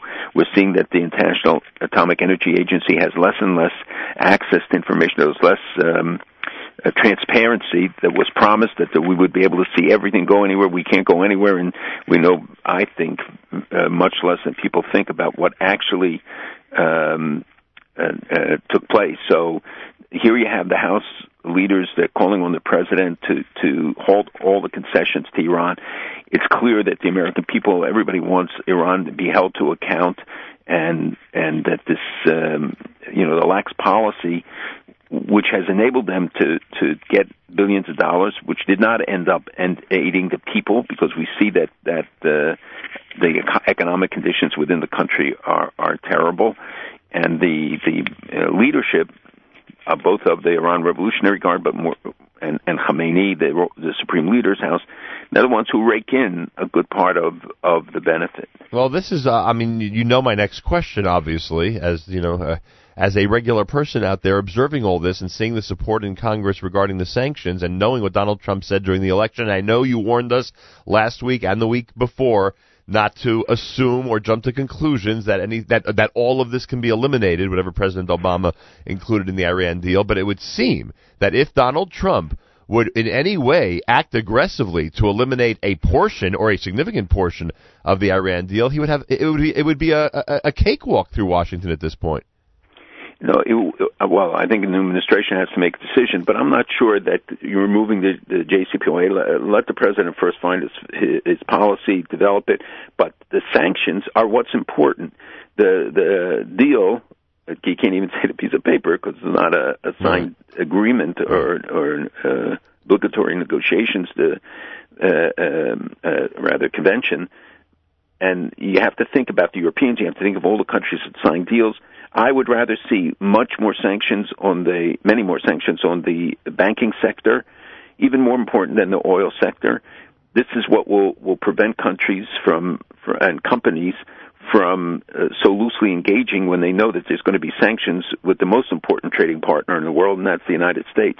And for the Secretary of State still is going around encouraging countries to not to be concerned and to be able to go and negotiate. And the Iranians say, well, you, anything you do is a violation. It's not a violation. They can threaten us all the time. The problem is that they've gotten away with threatening and even harassing and even carrying out some of the threats as they did with the, harassing our ships and you know, taking our sailors uh, captive, and now they're patrolling in Bab el Mandab, which some of your listeners will remember. I warned about all the time that this was the goal in Yemen in the Yemen war. They don't want the territory. They don't want the poorest country on earth. They want access to the straits. And the head of the Navy said years ago that they will choke the West because they will have the Straits of Hormuz and the Straits at Bab el Mandab. And somebody just look at the map and you'll understand what I mean. And the they're now announced that they're going to have uh, their their uh, ships uh, escorted by uh, warships of the Iranian Navy. Their navy is not as so powerful as they try to portray it, but they are increasingly spreading it out. This is a particular uh, challenge, and they can easily use those. You can block the straits. You can do many things. Something Egypt won't tolerate because it, it blocks the Suez Canal ac- access and egress. It blocks the Persian Gulf shipping, where uh, a very significant part of the oil comes from. So these things are are very important, and we have to send a clear message. Had we responded when those ships started uh, uh, playing with uh, and and trying to interfere and, and challenging our ships, warning shots, and even maybe more, you would not get a response because the Iranians are looking and they see the weakness and they see that the West doesn't respond. Then they keep probing more and more. Well- they get a strong response. They're not going to challenge the United States. The terrorism, they're doing it anyway. Yeah, So what are they going to do? Hamas, Hezbollah, uh, they, they're doing it. We and in the meantime, they're eating up Syria and Iraq. We saw it this week in Africa as well, right? Terror. Uh, absolutely, they're, they're all, uh, African leaders, all of them. They used to complain about China, and now the first thing they complain about is Iran. Right, with direct uh, uh, terrorist attacks that are being, uh, which, which which they're either taking credit for, or it's proven that they uh, deserve the credit for it. Uh, well, I, you know, it, it's funny because so many listeners over the last few weeks in different platforms today on our app, etc., are asking how well you know Jared Kushner, and I'm saying to myself, you know, I don't know who you can, I don't know if it's him or anybody else who can, you know, who, who can get this outline that you give us each and every week about all the different things that are going on in this world that the next president must be aware of. Um, Well, Jason, I know, has said publicly that he listens to the broadcasts, and I'm sure. And and the, look, they have many sources of information. These are bright people, but again, I, I think people are so wrong to to speculate now. Things have to settle down. People have uh, responsibilities. They, it will sort itself out. Uh, there are people who play roles from outside all the time in, in governmental affairs, but it's essentially the people who are sitting in the seats who have to make the day-to-day decisions. And uh, those are people we will all reach out to, and educate to try to share whatever information. And they have multiple sources. Yeah, that's for sure. Uh, finally, uh, we're always fascinated by your relationship with President Erdogan. Are you aware of the fact that President Erdogan of Turkey, I read from the Jerusalem Post, accused Israel of restricting Muslim worship while calling on all Muslims to embrace the Palestinian cause and protect Jerusalem? Restricting Muslim worship, isn't that a bit unfair? Well, he was referring, I think, to the to the move about uh, restricting the muezzin's call. You know, the broadcast. He he has talked about uh, Jerusalem many times, but at the same time, his response to the fires was uh, remarkable. Um, the ambassador is now in in uh, Turkey, and they w- received him well. Is he? He's a very complex person. I think you can describe it. He's has been described in many ways. So complex is probably a good term. Um, and uh, he indeed said he made these comments. Um, as at the same time, you see the reconciliation deal being implemented and more trade and other things that are happening, uh, which don't necessarily get the same coverage, but are, are part of, of, of the reality. And the um, uh, so so he is facing really serious challenges at home, the economic challenges, other things that, uh, and and of course with Russia, while they in some ways improve the relationship, he doesn't like what's going on in Syria. He demands Assad's removal, uh, as and that brings them closer to Israel, not further from Israel, because they would also want to see Assad's removal. Right. Uh, their the developments the last week in regard to the shootings, uh, Israel's bombing in um, in Syria, uh, are very important. This is uh, Israel has to put the marker down. It wasn't because. Uh, this was necessarily meant to be uh, an assault against Israel. It could have been a local decision, uh, as I said last week. But it's it is uh, taken very seriously, and if you don't make it clear that nothing can happen, nothing will be tolerated, we're not going to uh, allow you to and, and as Iran builds up its capacity there, Hezbollah has 10,000 soldiers. We see the uh, relationship with Aoun, the president of uh, of Lebanon, and the Russian Hezbollah co- cooperation expanding. Uh, these are all very serious developments, and I can tell you the North is is of great concern to. Um, uh, a primary concern now uh, to Israeli officials, to military defense uh, experts who are, are looking at these things and are, are very concerned. Were you were you surprised personally? By the way, just going back for a second to your initial statement to my question, were you were you surprised uh, uh, personally by the reaction of Erdogan to the fires? 11 or, 11 or 12 countries uh, responded. It's a humanitarian issue. Uh, uh, was I surprised at, uh, at the extent of it? Yes, he didn't just do a pro forma thing. He, they sent one plane, then they sent a couple more planes. Uh, and if you look at the uh, list of them, we're going to be honoring the ambassadors from those countries in Washington uh, not next week, the week after. Oh, cool! At a reception, That's and a nice. reception we're doing together with the embassy of Azerbaijan, a Muslim country, for Hanukkah. Um, and the uh, but but uh, there has to be a karas because we we. Right. All rise to criticize when countries No do things against Israel, and and the group of Americans who dropped everything, the Emergency Volunteer Project, Yep. uh, who, who who went to Israel to to uh, fight. And talking of volunteers, I have to mention that I had an amazing experience Sunday in speaking in the Kenesh Shluchim uh, of uh, Lubavitch to see those 4,500 people who are working around the world, and uh, the, the 50th state completed the, with somebody going uh, shaliach going to uh, South Dakota, but uh, uh, the response has been amazing. And to be there and to see this conglomerate of service to the Jewish people, and to see what they're doing, and anybody who travels knows that the the first thing you look for when you're traveling in remote places of the world, and what the sacrifice these families make, uh, has to be noted. And it's there and it's here. I have a daughter who teaches, uh, who, who works in Lubavitch Yeshiva doing speech uh, therapy, and you know when she always recounts that uh, tremendous dedication. And so it's it's good to step back and to say, you know, that we appreciate uh, what they do and the tremendous sacrifice these families make. There was a tremendous gathering, and you uh, confirmed what I had uh, what I had suggested that it would be a nerve wracking experience. I, I admit that I was.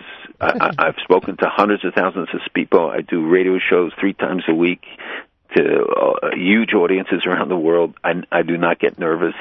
I anticipate, I prepare, but I, I don't get nervous. I was truly anxious about this. I don't think nervous, but anxious because it's a tremendous responsibility and it's broadcast everywhere. And it's, but it, I, I really felt, and I did have a, a special relationship with the Rebbe uh, over many years, and um, uh, it, it is a, you look out at a sea of 6,000 people. I mean, literally you can't see from one end to the other. And the, uh, you know, responsibility of what the message. And I, I decided I would not. I talked a little bit about my personal relationship and some of our experiences, one of which I'll just tell you in Baku, where we were on Shabbat uh, B'Shalach, and we always give the aliyot to local residents whenever we, we and we had our own minyan in the hotel, so we gave the aliyot to the Torah to locals, and the rabbi, the Chabad rabbi who joined us for Shabbat, you know, pointed to one guy, and we gave him the last aliyah, and uh, and when we finished, after he said the brachot, he stopped and he said, "You don't know what you just did." And we looked at each other wondering, what, what did we do? He said, you, you suggested it, but we didn't. And he said, no, no. The last Aliyah, I hope many of your listeners know, is Amalek. It's about the story of Amalek, which is our eternal enemy. And he said, you gave that Aliyah to Stalin's grandson. Stalin's grandson said the brachot over a Torah.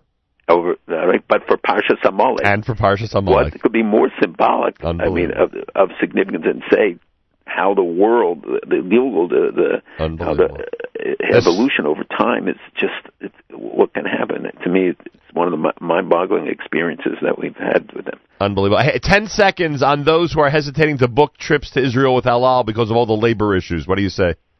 Look, I'm not going to dismiss it. I, they, I thought it was resolved, but I was told yesterday it's not completely resolved. Right. Uh, so, well, number one, they should remember that there's a travel warning on it's going to Europe now because there's a lot of concern about uh, during the holiday season. State Department issued a warning to to about the risk of uh, terrorist attacks, and they have credible information about IS and Al Qaeda and their affiliates uh, continue to plan terrorist attacks in Europe, and uh, so. Uh, I, I think that going to Israel is still the option. How you get there is your choice. El Al obviously is always uh, the preference, but you know, it's a decision people have to make. I don't want to tell them, and then they're going to hold you accountable if, if they're When- delayed. when they're but I, I hope that this will be resolved uh, soon. All right, Malcolm. Have a wonderful Shabbos. We'll speak Uh, again next week. to everyone. Malcolm Hoenlein is Executive Vice Chairman of the Conference of Presidents of Major American Jewish Organizations. Joins us Fridays for the weekly update here at JMA. And by the way, a shout out to Jeffrey and his partners, everybody at uh, the Promenade uh, Sports Bar. Uh, where we had special guests last night, and uh, they are just uh, they just uh, amazing service, wonderful people, and what a scene! My gosh, I'm telling you, they they they know how to throw a party when it comes to watching an NFL game. Anyway, uh, so a big shout out to everybody at the Promenade uh, Sports Bar, 25th and 3rd in New York City. It was great seeing them last evening, and uh, like I say, always a big smile on their faces. Uh, for any customer, and it's much appreciated. JM and the AM on a Friday morning, Erev Shabbos. This time each and every Friday, every Erev Shabbos. With great pleasure, we present Rabbi Benjamin Yudin, spiritual leader of Congregation Shomrei Torah in Fairlawn, New Jersey, to address the entire listening audience concerning the Torah portion of the week. Good morning, Rabbi Yudin. Good morning, Nachum. Good Erev Shabbos, everybody. Tomorrow we have the privilege of reading Parshas Toldos. Parshas Toldos is an amazing parsha. You have to ask yourself each and every year as we approach Parshas Toldos, there are no mitzvos, none of the 613 commandments of our Constitution, of our Torah. Why do we need to read these Bible stories? No. Narratives? No. But what's the answer? Not only Derech Eretz Kadma Torah, but the answer is that we ought to learn Bible lessons. And that is the key point. The first thing is that built into the nature of Yaakov and Esav is the prophecy that Rivka receives during her challenging, difficult pregnancy is that she will have twins, and not only are they literally fighting in the womb, but this fight will continue until the end of time. And ultimately, we are promised the Rav Ya'avod Tzo'ir, that the older one will be subservient to the younger one. And we find in this parsha, not only does Esav sell his birthright to Yaakov, Lamali Zebechora, why do I need it? This is not for me. The whole idea of the Bechora was representing the family in the realm of the sanctuary of the Beis Hamikdash, of being involved in godliness, and this was not Esav's forte, but what we find taking up the second half of the parasha is that Yaakov surreptitiously gets the blessing from his father. On the surface, it's very clear. Yitzchak says to Esav, bring me the food, please, that I might bless you. Rivka says to Yaakov, you bring the food to Abba, you get the blessing. And I'd like to focus on this from a very interesting perspective as presented by the late Rav Yaakov Kamenetsky, Zecher Tzadik Levracha, in his Sefer Emes Liyaakov. And he says, it's understandable, and we know from the Torah, that each of the three patriarchs, each of the Avos, Avram, Yitzchak, and Yaakov, each served God in their own way. And each was tested by God, interestingly, in their very midah, in their very trait. What does that mean? Abraham, the man of chesed, he went around preaching that God is a Keel, Rachum v'Chanun, a loving God. And yet, what were some of the tests of Abraham? Lech lecha, leave your elderly father. Goresh hazos ve'esbena. Listen to Sarah, who was telling you to send out the maid servant Hagar and her son, your son, Ishmael. And finally, the man of chesed who went around telling everybody that God does not want human sacrifice, he was called upon to take the knife and to sacrifice his son Yitzchak at the Akedah. And it's only the last moment that the Malach of Hashem stops him. So Abraham is tested in his midah, in his trait of chesed. Will he forego, give up, and go against his nature of chesed because that is the will of God. And Abraham does just that. Yaakov is, as we say every day in our prayer, Uvolet Sion, Titain Emes Liyaakov. Yaakov's trait was that of truth. And here, the man of truth is being put to the test that he is to tell a lie. In chapter 27, what does Yaakov say to his father in Pasuk 19? Vayomer Yaakov Eloviv, Yaakov says to his father, Onochi I am, Esav Bichorecha. As long as he might have paused between I am and, if he coughed and cleared his throat, Onochi, ha, ha, ha, ha, the bottom line is Yaakov is telling a lie. And now, very simply, the man of Emes is being called upon to go against his trait of truth. Why? Because, as we understand, that just as there is the oral law explaining the laws of the Torah, we have the Torah Sheba'al Peh, the oral law explaining this aspect, the narratives of the Torah as well. And so when Yaakov says to his mother that, oh my goodness, when father will feel me because I am smooth skinned as opposed to my brother and he's going to curse me.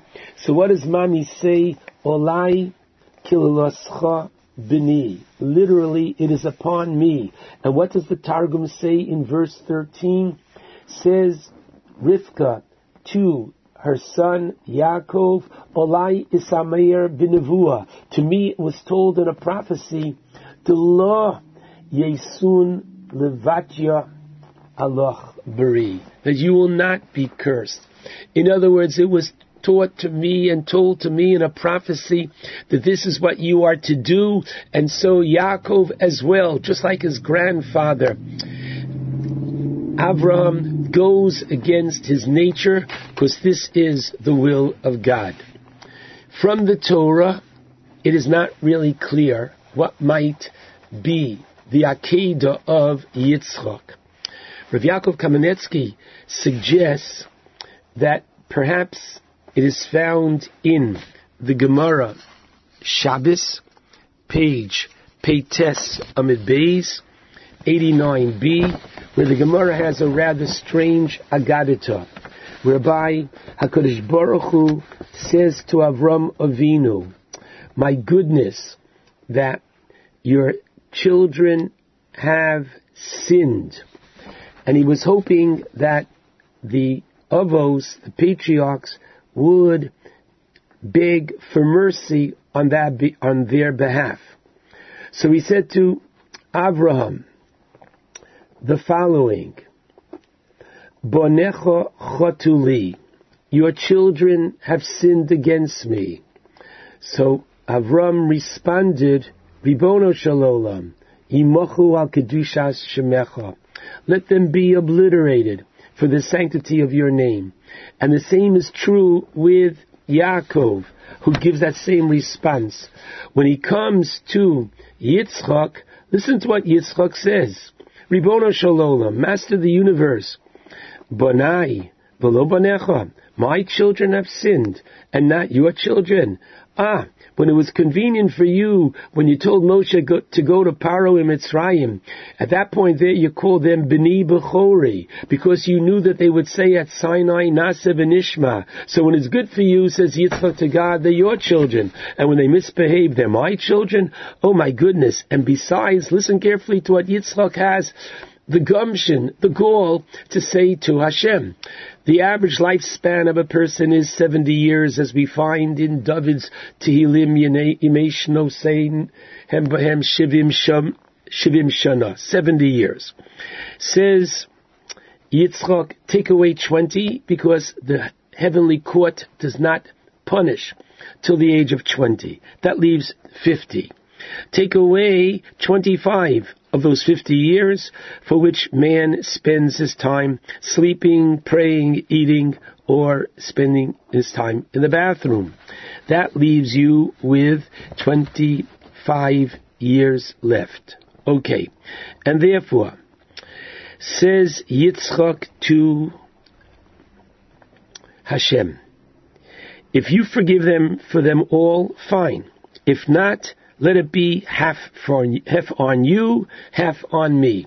The Chassam Sofer explains half on you because you, God, gave them a Yetzirah. Half on me because I said at the end of the parasha of Toldos that im torid, and it shall be that if Yaakov will unfortunately not live up to his potential, you'll have the upper hand on him, and he will go into exile. So I take half and you take half very, very clearly. What do we find? We find just Yitzchak, who is the man of din, the man of justice, the man of gevura. Just he is the one that goes against his nature, and he's the one that asks for rachamim, asks for mercy. A very important point emerges from this uh, piece of Rav Yaakov, and that is one that is found in the beginning of Mesilas Yesharim, and that is that each person in this world is tested. Each one is tested in their own way. Namely, just as in the first blessing of Shmona Esrei, Avos, we say God is the God of Abraham, Isaac, and Jacob, and it's not that we are name dropping. But we're saying that Hashem had a personal different relationship with Avram than he did with Yitzchak, and a personal different relationship with Yitzchak than he did with Yaakov. So too Hashem has a personal different relationship with each and every individual. We are each wired differently, and so that which is a test for one is not a test for another. And the Medrash says in Shmos Rabbah, chapter 31, paragraph 3, on the Pasukim Kesef Talva Esami, says the Medrash, She'ein Bria, there is no being in this world. She'ein HaKadosh Baruch Hu Menaseh Oso. The God does not test him individually. He'oshir Menaseum Teyodo Pesuch The wealthy one God tests to see if he'll open his hand to the poor. And he tests the poor if he'll be able to accept and not be angry at God. And so it is with each individual. Each individual is tested and each person has their individualized challenge. And so we have to go very often outside of our comfort zone to do God's will. If one's nature is to be soft spoken and quiet, but yet there are times that you must speak up and speak up for your people and speak up for your land and speak up for what's right. And if a person is sometimes loud, gregarious, he's the life of the party, he has to know when to keep quiet. He has to know that in the synagogue, he's not to be that way. And so it is that God tests each and every individual. Let me remind everybody, the Ramban tells us on the Akedah, why does Hashem test Abraham? Hashem knows that Abraham is going to pass the test. Hashem does it for Abraham's sake, literally to convert his potential and to have it actualized. And that's such an important idea that through our tests we grow. Through the tests that Hashem gives us, we become a much better individual. And so, the first perek of Mesilas Yesharim of Rav Moshe Chaim Luzzatto, Zechat Tzadik Levracha, tells us, Nimtsanu Lemedim. Turns out, taking a step back, looking at man's purpose in this world, Ki Iker Mitzias Ha'adam Ba'olam Hazeh, the primary purpose and being of man in this world, Hurak Lekaye Mitzvos, the Jew has a responsibility to fulfill the mitzvos, v'la'avod, serve God, the v'la'amod banisayon, and to literally pass the tests. The tests are not only in school, the tests are there every day. And even though we pray, Al Teviyenu every morning, Loli De Nisayon, there are tests. And these tests, we have to understand, are good for us. And each person should look at themselves and realize, as the Chidushei Orim says in quoting the Sefer Aschus, that each person should look at himself and he knows, we all know what our weak spot is. And instead of saying, well, the rest of me is good, no, that weak spot that you have, that is God's test of you, and that is what you have to work on, especially in order to overcome, to uplift, and to make your life a much more perfect one. This is one very important lesson that each and every one of us can and should learn from this week's parsha of Toldos. Avram is tested to go against Chesed. Yaakov is tested to go against Emes. Yitzchak was tested to go against Din. And each and every one of us are tested in our own way in order that we should become greater individuals as well. Shabbat Shalom to all. JM in the AM. My thanks to Rabbi Yudin, as we have uh, certainly made an impact, to say the least. We have made quite an impact here on a Friday morning broadcast at JM in the AM in terms of our uh, brand new home in New York City at the Nachum Segal Network, and I thank everybody out there. By the way, if you go to Nachum Segal Network Facebook update page, we promised you videos. The video that we call uh, that we call the memoir, the morning memoir about my first 34 years in radio, is up. It just went up this morning. So we want, and I want to thank Mayor Kruder and everybody who was responsible for that uh, for that production. So everybody out there who um, is anxious as we uh, we tossed the trailer out there early in the week, anxious to see the morning memoir about my first 34 years in radio. Uh, you can check that out, Nachum Segal Network Facebook update page. Also on the Facebook update page, by the way, is our uh, two minute our two minute um, uh, section of our incredible visit to the Bartenura winery about their blue bottle, the Moscato. And already, we just posted it last night, already has over 700 views for that video, and it is an amazing two minute synopsis of an amazing bottle of wine. So check that out. Make sure to watch at least both those videos. There's other great video content there at the Nachum Segal uh, Network Facebook update page. Uh, Coach Elliot Steinmetz is with us. He, of course, coaches the uh, YU Maccabees, the great men's basketball team up in Washington Heights. We're proud to say they won last night. So I believe their record is at 500 now. We'll find out right now. Coach Elliot Steinmetz, welcome back to JM and the AM. Hey, good morning. Thank you. Am I right? You guys are at 500? We are at 500, yes. All right, congratulations. And am I right or wrong that Sunday is the only home day game of the entire season?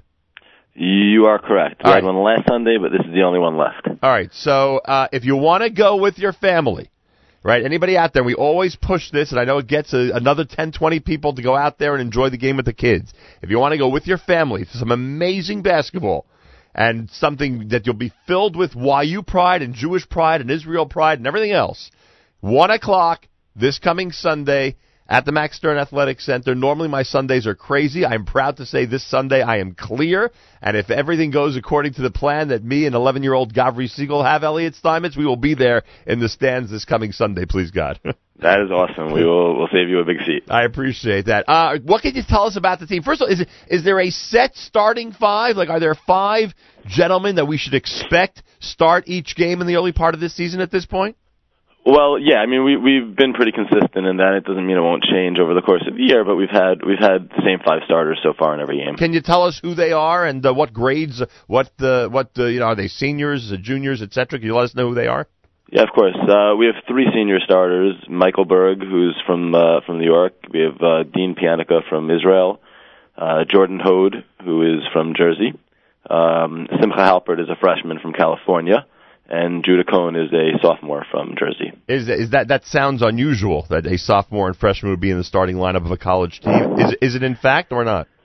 I don't. I don't know if it's so unusual. I mean, it's uh, you know we're we're we're finding who fits best, who our best guys are, and uh, putting them out on the floor. I, I don't. It doesn't matter to me so much. Uh, you know what their what their grade level is. When you took over, we made a very big deal about the early morning workouts, a different type of uh, of regimen that you implemented with your assistant coaches for the team. Is all that still happening? Are people still waking up like uh, during JM and the AM hours for all of this?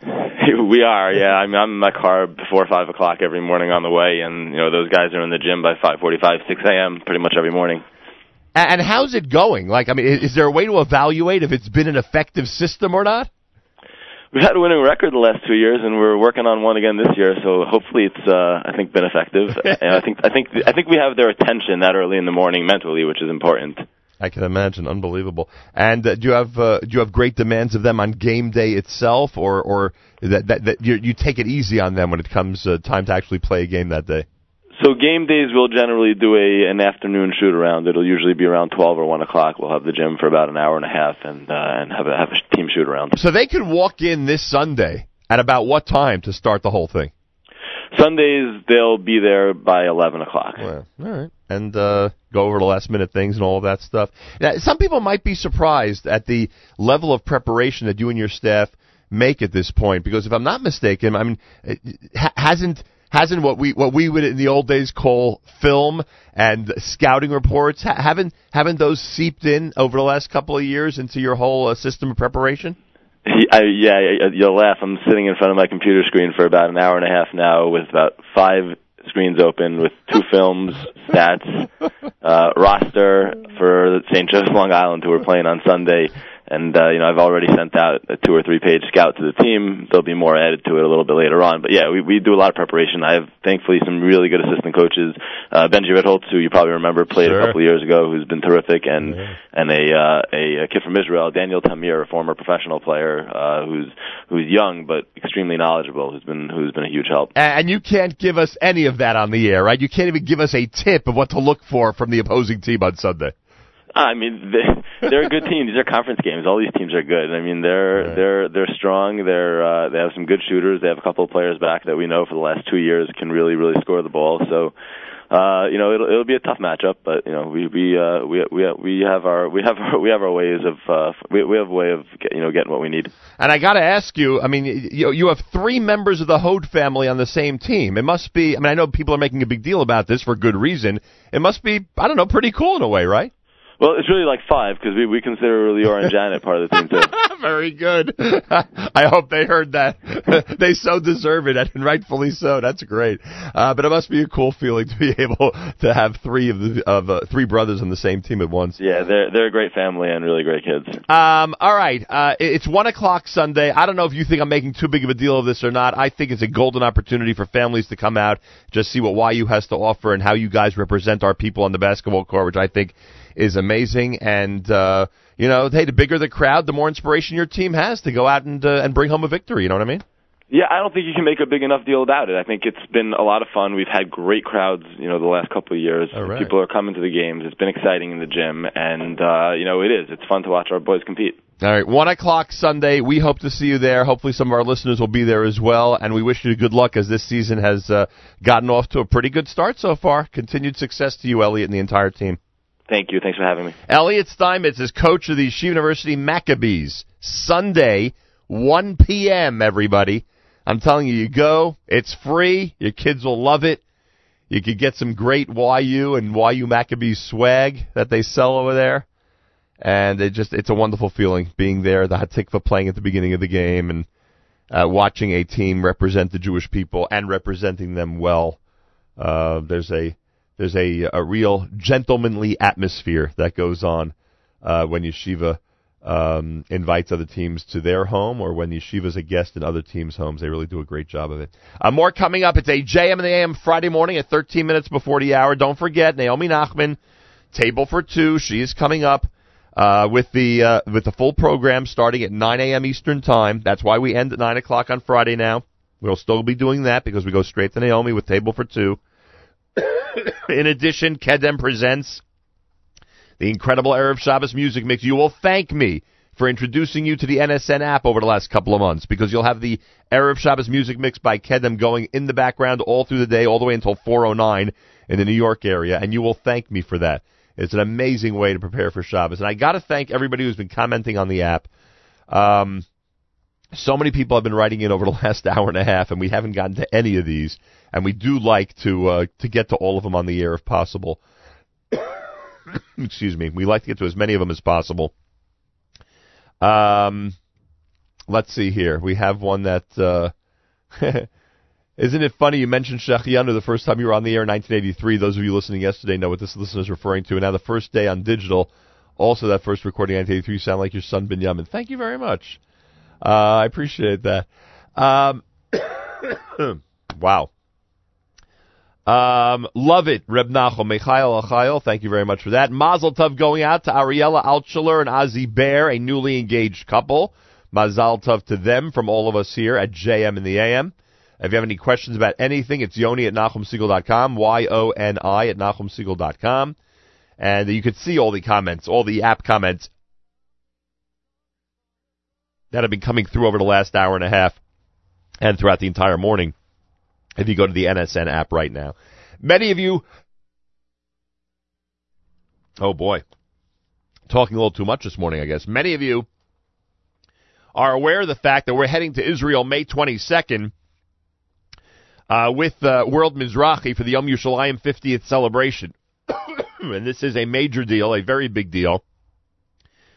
Rabbi Lord Jonathan Sacks has a special message regarding the 50th anniversary of the reunification of Jerusalem as we invite our listeners to come along with the Mizrachi World Movement. Go to Mizrachi.org for information. Here is the message from Rabbi Sacks. Friends, I'd like to invite you to join me in a mission that I think will be one of the great moments of your life and mine. To come together in Jerusalem for Yom Yerushalayim as part of Mizrachi World Movement's mission to bring as many Jews from across the world to celebrate the 50th anniversary of the reuniting and rebuilding of Jerusalem. One of the great events not only in our time, but in all of Jewish history. Friends, you know, there is that lovely line in Psalms. Yerushalayim habnuya ke'ir shechubraya la yachdav. Jerusalem is rebuilt like a city that is compact together. And of course, that's what we see each time we visit Jerusalem today. What all that hundred generations of our ancestors prayed for, but never really thought they would live to see, and we have lived to see it. That line in Psalms has a special meaning. On those words, Ke'ir shechubra la a city that is bound closely together, the third century Amora Rabbi Yoshua ben Levi said it means Yerushalayim is Ir she'oseh kol Yisrael chaverim. It is the city that turns all Jews into friends. So let us do that. Let us do an aliyah l'regel. Let us come together from every Jewish community in the world and join together as friends, celebrating the most glorious city in all of religious history. The city that we wept for and now we rejoice for. Let's come together and celebrate with World Mizrachi. Please be there. I'll be there. And I think we will have a celebration that we will never forget.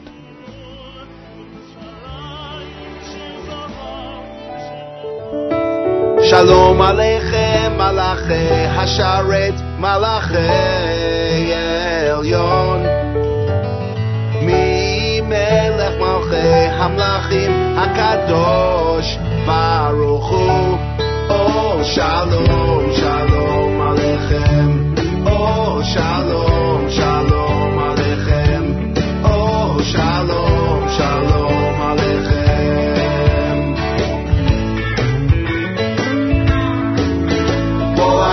לשלום מלאכי השלום מלאכי עליון ממלך מלכי המלאכים הקדוש ברוך הוא.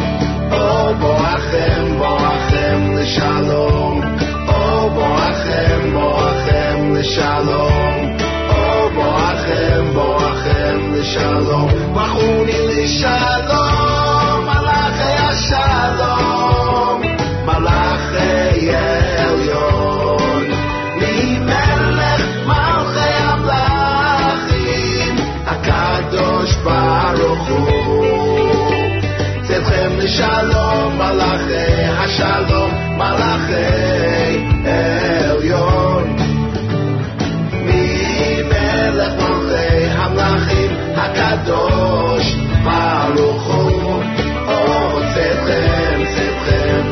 לשלום או צאתכם צאתכם לשלום או שבת שבת שלום שבת שלום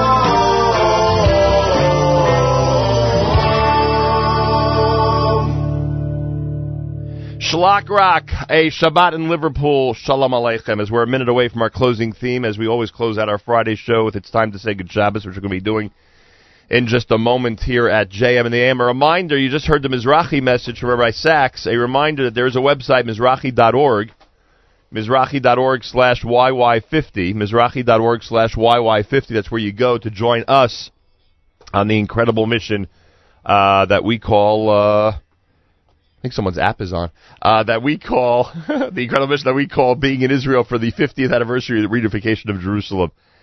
Mizrachi.org slash YY50. That is, um, that is where you want to go. And the last thing I expected on a Friday morning broadcast is to be joined by Nachum Segal Network staff members.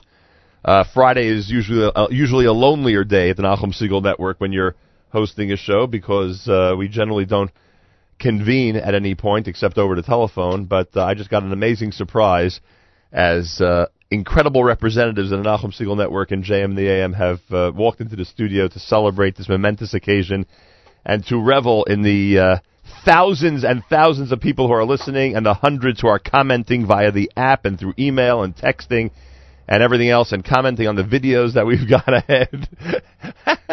a happy first day cake is in my hands. Got to take a picture of that. And um, and what can I say? Just uh, the whole thing is pretty amazing. Uh, it is in fact time to say good Shabbos. Journeys coming up here at JM and the AM as we close out this show. Continue with our incredible programming. Like I keep saying, you will thank me. Those of you who are who have just discovered uh, the NSN app, you are going to thank me for introducing you to it because um, because you're going to be treated to an incredible Erev Shabbos music mix all through the day, sponsored by our friends at Kedem. Time to take a Shabbos with Journeys at JM in the AM.